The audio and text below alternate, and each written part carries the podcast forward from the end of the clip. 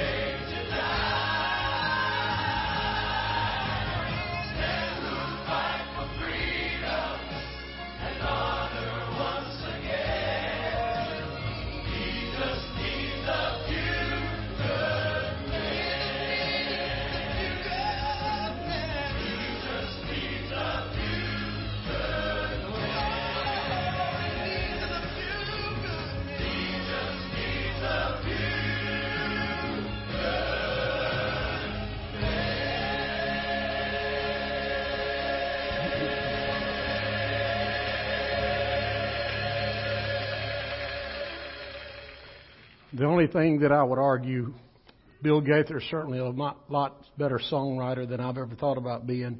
I would have probably started the song off a little different. What this dying world needs is a willing man of God who dares to go against the grain and works without applause. A man who gives his all in peace or in strife. A man who sold his soul to our Lord Jesus Christ. You see, folks, we are at Father's Day.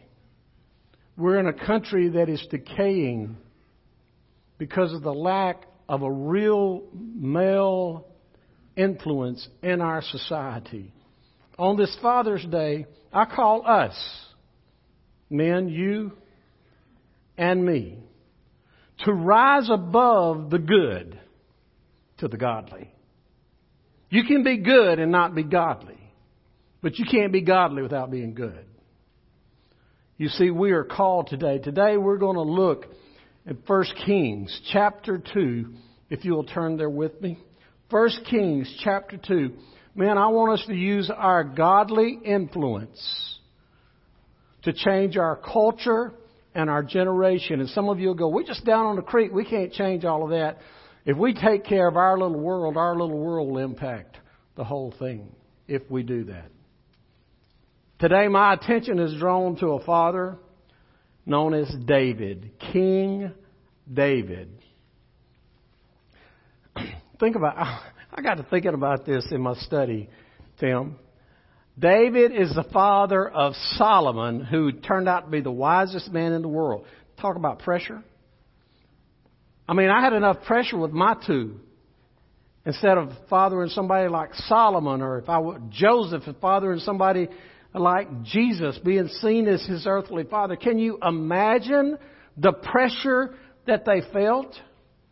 I mean, uh, back to my two, I felt pressure and I always felt like I didn't measure up when they were kids, and I still don't know that I measure up today. As we read our text, men, David is trying to exert a godly, fatherly influence on his son. Now, in case somebody goes, what a horrible person to pick. Listen, David wasn't perfect. But neither are you. Neither am I. On this Father's Day, how many of us, fathers, would like said of us what it was said of David? 1 Samuel 13, he is depicted as a man after God's own heart. I don't know about you, but how much I would love that to be said about me.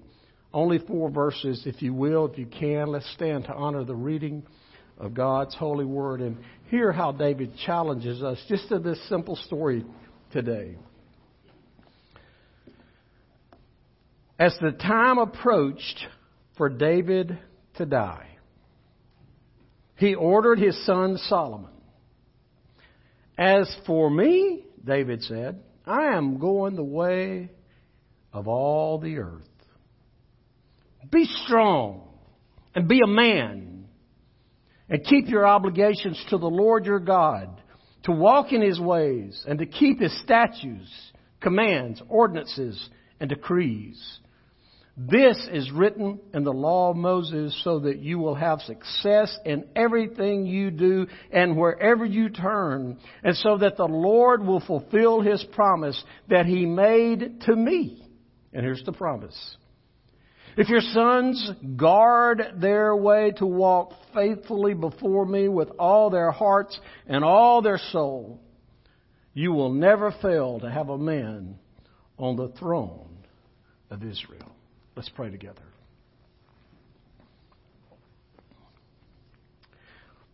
Heavenly Father, you have been so good and gracious to us that oftentimes we take for granted this life. One and all, we, we tend to think that we're in control when we know deep down that you are. I pray that today that you will speak to the men here who are fathers or even are fathers to be And I pray that the message of this hour will so burn deeply in their hearts that they will desire your favor and your promise on their life throughout their life. And I pray for our ladies here that as we share in your word, I pray that some of those things, principles that you want to impart to us, I pray that you will speak into the feminine heart today. In Jesus' name, amen. Thank you. You may be seated. Now, some people read that first line and thought, why in the world would, would Brother Jerry pick a text like that on Father's Day? And here's why. Because whether it's Father's Day, Mother's Day, Grandparents' Day, or Groundhog Day, God's truth is still the same and we need it. We need to hear His truth. All I want to do today is march down what I see in this text. Just kind of a story encapsulated of David's life and how it relates to the fathers, particularly in this day, and everyone else as we absorb what God wants to say. I began with what I'm going to call the reality for a father the reality for a father. And you find that in verse 1. It says, as the time approached for David to die. David had lived, he had lived a long life, he'd lived a good life. You go back to chapter 1 of 1 Kings, verse 1, it says David was old and advanced in years. I mean, he was in the final days of his life. He'd called in, Stephanie just left, I'm going to say this because I know that she probably got a call. They had called in home health. They had called in hospice. They had put him in palliative care. His days were numbered. He was about to go the way of the world. He was about to leave this life. On Father's Day, people don't want to hear this. But here's what I want to tell you. Is that whether you want to hear it or not, it is your reality. Four years ago today, we spent my last, my last Father's Day with my dad. Didn't realize it at the time. Yesterday, we said goodbye to one of the most stellar dads among our congregation, Mr. Howard. Day after tomorrow, in Albany, Georgia, they're burying one of my dear friends, Brother Michael Catt. Stellar dad. Years ago, I'm going to tell you how I know that people don't want to hear this on Father's Day. Years ago, Eric, when I was at another church, it was Mother's Day, and the worship team and I was playing the keyboard for them, and and they said, "Let's do something everybody's going to like." And I said, "Okay." So we talked a little bit. How many of you remember "Will the Circle Be Unbroken"? Okay, that's all the old people. But if you think about the you think about that song, it does talk about mama coming by in a hearse, but it talked about not just the circle of the family here on earth, it talked about the circle of the family in heaven one day. We sang that song on Mother's Day trying to be an encouragement that family lasts forever, and you would have thought our young people have been knifed in the heart. How dare you sing a song like that on Mother's Day? But here's what I want to say to you folks. My family knows this. I will not be around forever. And it does them no good. It does not serve them well for me to act, lead, and teach like I'm going to be here forever. You see, the truth is, is that too many of us live this life and leave this life having done our best to acclimate our family to the things of this world, to the temporal things, if you will, to our responsibility here on earth. But folks, men, we're responsible to lead our families beyond this life. We are, to, we are responsible to lead our families into eternity and that should be into eternal life. not into eternal haphazardness. And to do that, I suggest two things that we need to do, men. Number one, you need to make sure your relationship with God is through Jesus and that your family can see it. How many times have I stood like I stood over Mr. Howard yesterday? Fortunately, this was not one of those times, but how many times have I stood over a body to try to encourage the family? And because of the life of dad, they were left guessing where he went. Now, every family that guesses, guesses that he went to heaven. That's our emotional thing. Dads, let's not live our lives so people have to guess. Live our lives away in such a way that our children know who our Lord is, who our God is. And the second thing is live our lives in such a way that our children come to know Jesus. That they have faith in Jesus. The synoptic gospels, all three of them record Jesus as asking this question, what does it benefit someone? If he gains the whole world and forfeits his own soul. What if you men, you ladies discover Jesus and your children never do? We tend to teach our children how to be the best hunters and the fishermen and the ball players and the musicians and, and everything else. But what if we teach them all those things that go away when earth goes away and we don't teach them about Jesus and eternity?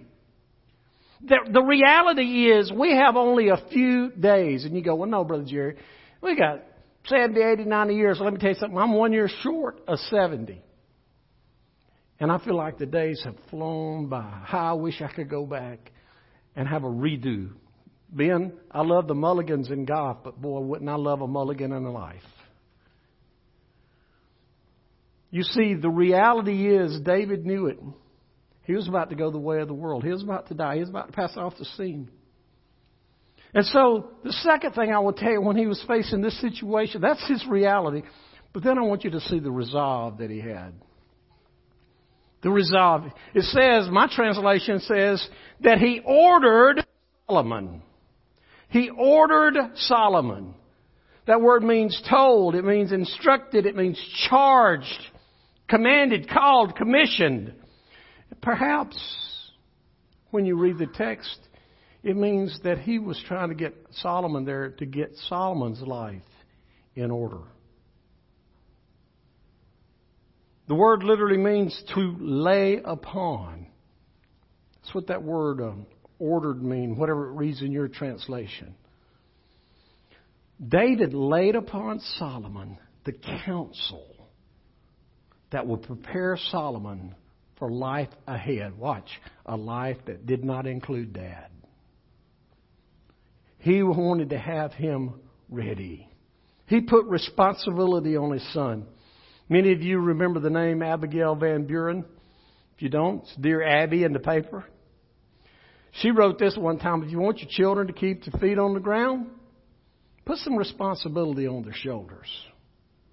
Booker T. Washington said, Few things help an individual more than to place responsibility on them and to let them know that you trust them. Responsibility is not a curse, it is actually a blessing. Knowing, David, knowing that the world would not stop when he was gone. And that he was about to leave, he put some responsibility. He had this conversation with Solomon to convey the importance of his calling and the weight of what would be on his shoulders when dad was gone. David resolved not to pass off the scene, leaving his son guessing without giving a godly effort at preparing his son for what was ahead. He said, Buddy, I'm leaving. So there's some things that I want you to know. To every dad in this room, including the one standing behind the pulpit, here's the, here's the permeating question for the morning. What are we communicating to our children as the most important thing in life? Are we communicating the eternal? Are we communicating the temporal? Often we give, we tend to give our leadership to those things that are temporal and, and are worldly. And then when it comes to spiritual and eternal and Jesus and God, we tend to, oh, they can work that out for themselves. What, what are you communicating today? Brother Jerry, that's really personal. Well, yes, it is. But there's nothing going to be any more personal than one of my children winding up and not eternal life, but eternal death because I tried to teach them how to play ball instead of how to get to heaven. Now, if you're sitting here and kind of bristling at this, you have three choices. You can get mad at the messenger, you can ignore the message, or you can heed the message and hear the message God has for us today. The world needs men. The world needs dads who have resolved in their heart to instruct, to charge, to commission their young ones in the ways of the Lord. Do you have that resolve today? David did. He knew the reality was life was short, and he resolved not to pass off the scene without passing the mantle. Then the third thing that I see in his life that I, I'm just going to call, I'm going to call this the role of the Father. The role of the Father. Man, we need some role models today. Thank you. I thought that'd been a good place for an amen. Roles are so confused today. And it's not just the gender confusion that the culture puts on us. And by the way, so if I got a guest here and you think, well, they, they're into that stuff. Let me tell you, God assigned gender we don't get to assign our own, and there's only two genders. He created a male, He created a female, and everything else is created by man. I'm going God's way. The role. Here's the message that I, me and you are to like this. David gets to talking with, with Solomon and he uses some real masculine. He says, I want you to be strong and I want you to be a Thank you. I want you to be strong and I want you to be a man. Now what in the world did he mean? He said, he said, show yourself to be a man. Show thyself to be a man. Man, what a charge. Man, David said, when I die, be strong. Be strong and prove yourself to be a man. What does being a man mean? Well, multiple times in the Bible we read this be strong and courageous. That'd be the same encouragement. Find that in Deuteronomy, Joshua, Samuel, and Chronicles. The message, the transliteration of Gene Peterson says, show them what you're made of. The New King James says, prove yourself to be a man. Boy, when you tell a boy or a man to prove it, you better clear out a place. Do y'all know what I'm talking about? This means yes. This means no. I understand you're not moving much because it's getting a little warm, okay? I got you. When, when I see this term here, be a man, be strong and be a man, I went and looked in the Hebrew. And you know what the Hebrew language for that word is, Eric? Hiya! In fact, it reminds me of Tim the Tool Man Taylor. How many of y'all remember Tim the Tool Man? Ah, yeah. That was the man. Ooh, ooh. It's kind of like a grunt, if you will. You see, David is calling Solomon like every godly man calls his son to be a man. You want your sons to be a man, but here's the problem. Let me just present you with the problem. We have a real problem here. What is a man? Have you ever tried to define what a man is? Particularly in this day, we already mentioned that the genders are, are like they are. We don't really have a right to redefine what God has already defined. Twenty years ago, in a book entitled Wild at Heart, John Eldredge says every man in his heart is this. He has a battle to fight. He has an adventure to live and a beauty to win. That's what he said 20 years ago. Even the, even the culture got next to him because now if you read his updated book of Wild at Heart, it's a battle to fight, an adventure to live, and a beauty to love. When he said a beauty to win, you, those who remember the stories, that's what all the knights did. They went to win the heart of this woman that they loved. Did you think about Bob Lewis, men's fraternity? He defined a man. I'm not even going to put it on the screen, but I want you to hear it. Nobody's ever defined what a man really is. He puts it this way. He said, a man rejects passivity. A man accepts responsibility. A man leads courageously and expects a greater reward, God's reward. A real man is one that has set aside the agenda of the world and has taken up the agenda that God has given him. He realizes that he's going to lead, he has to lead in a spiritual way. He realizes what he is not and what God is. A man is neither a bully nor a dictator. A real man is someone that has the heart of Jesus.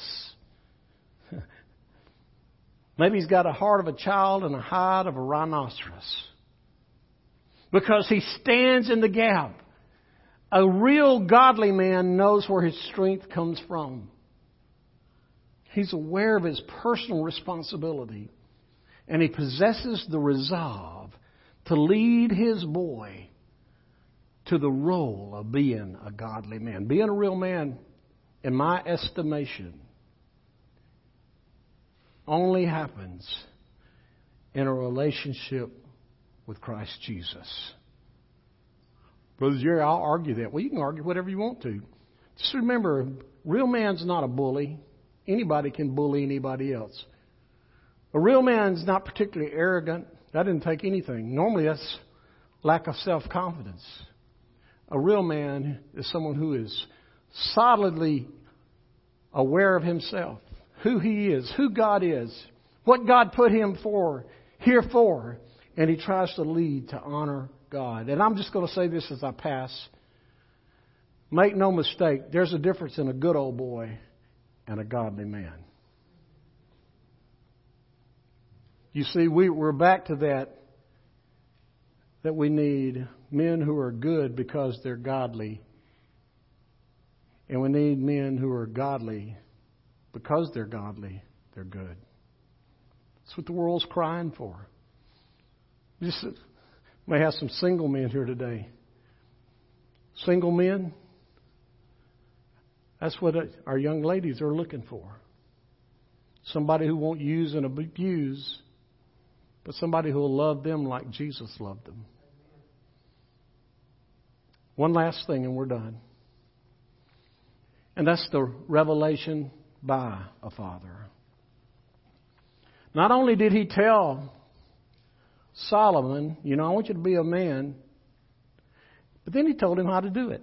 Isn't that good? Then he told him how to do it. And, and what did he say? He said, I want you to think about these deathbed instructions. You can read them right there. He said, I want you to keep your obligations to the Lord. Be strong, be a man. Keep your obligations to the Lord. Walk in His ways. Keep His statutes. Keep His commands.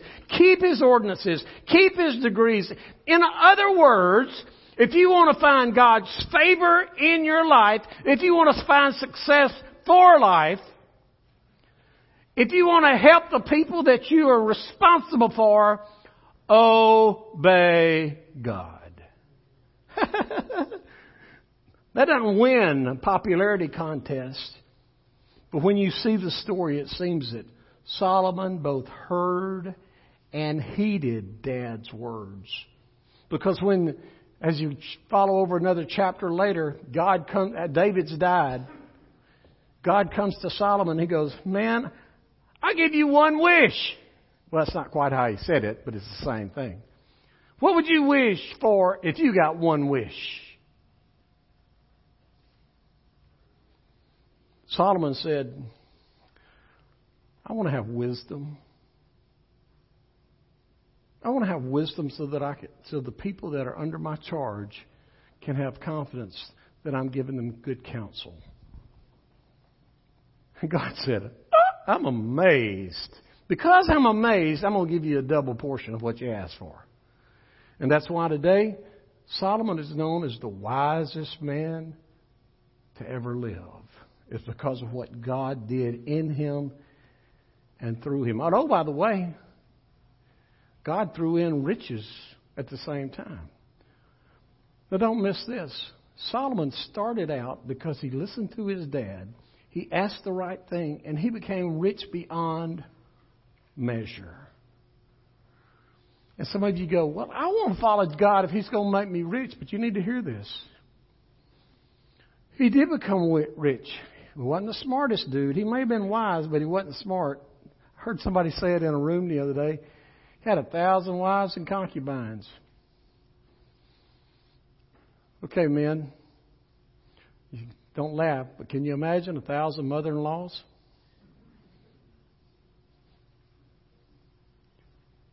I had a great mother in law, just so nobody picks on me or Deborah, okay?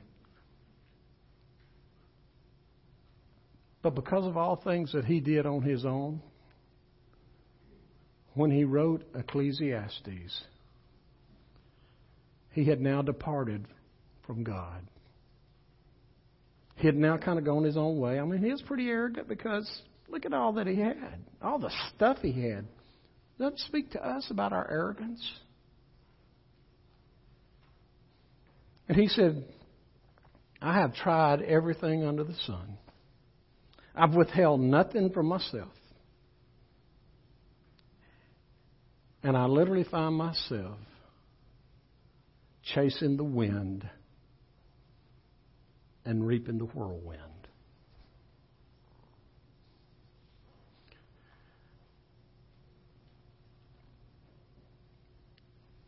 In a day that seems to be highlighted by those men that Voddie Baucham calls ball-field, billfold, and bedroom dads. God calls us to a higher plane, a higher level. And I want to give you three thoughts, men, ladies. This works for all of us. First of all, is the word remember. Remember God's design for you. Remember, one and all in this room, you are made, designed in the image of God to have a relationship with Him. Your fulfillment in life will not come by being the, the best jock or the best fisherman or the best hunter.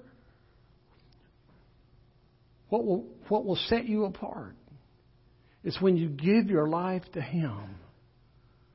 Remember Him. Remember that your sin, it has separated you from Him.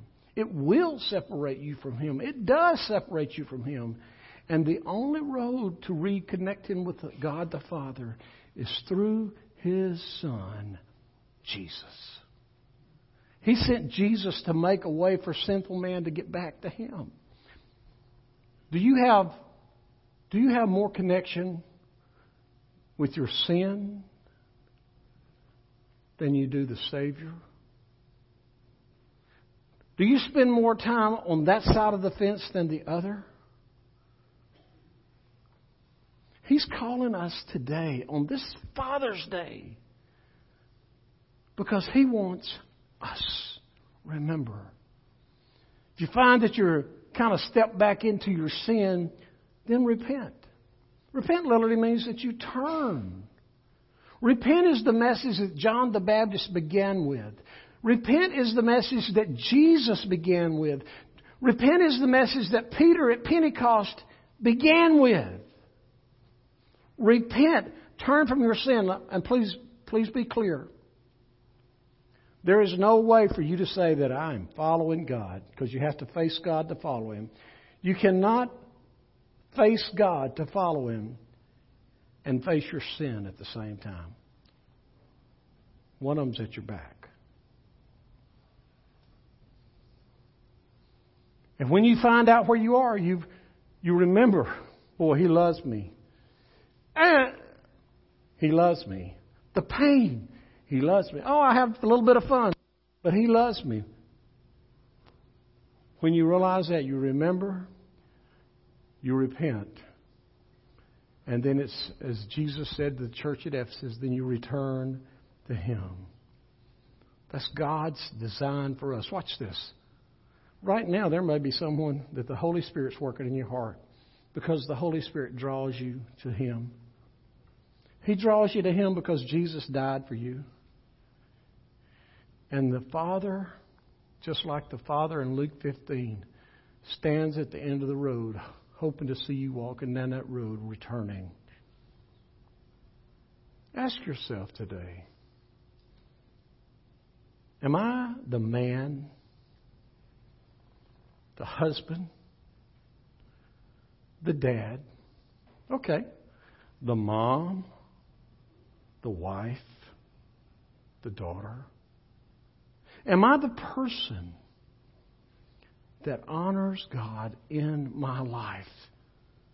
Am I using my influence to lead my family and my friends to an eternity that is, in fact, eternal life? If not, why not change that today? Let's pray together.